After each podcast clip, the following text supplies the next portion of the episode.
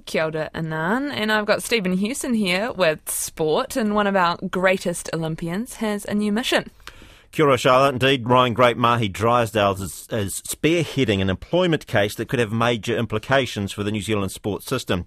Drysdale is leading the newly formed athlete union, the Athletes Cooperative, which has lodged a case against High Performance Sport New Zealand with the Employment Relations Authority.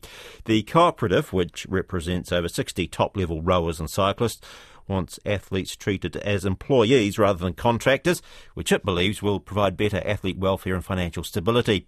Drysdale says an attempt to enter collective bargaining with High Performance Sport New Zealand failed.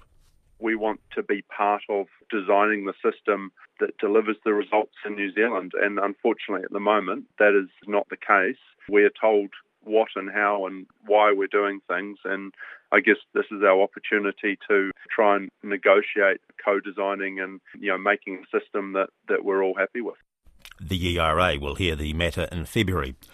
Asian football is on top of the world following another major upset at the World Cup. Following Saudi Arabia's win over Argentina yesterday, Japan followed that up with a 2 1 win over four time champions Germany this morning.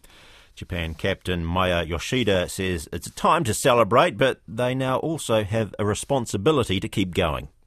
Big, big win, massive win. But this is the beauty of uh, football.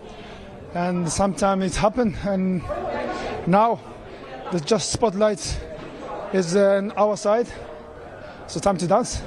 Japan's next game is against Costa Rica, who were beaten 7 0 by Spain. Belgium opened their campaign with a scrappy 1 0 win over Canada. Meanwhile, German players placed their hands over their mouths during a team photo ahead of that match against Japan.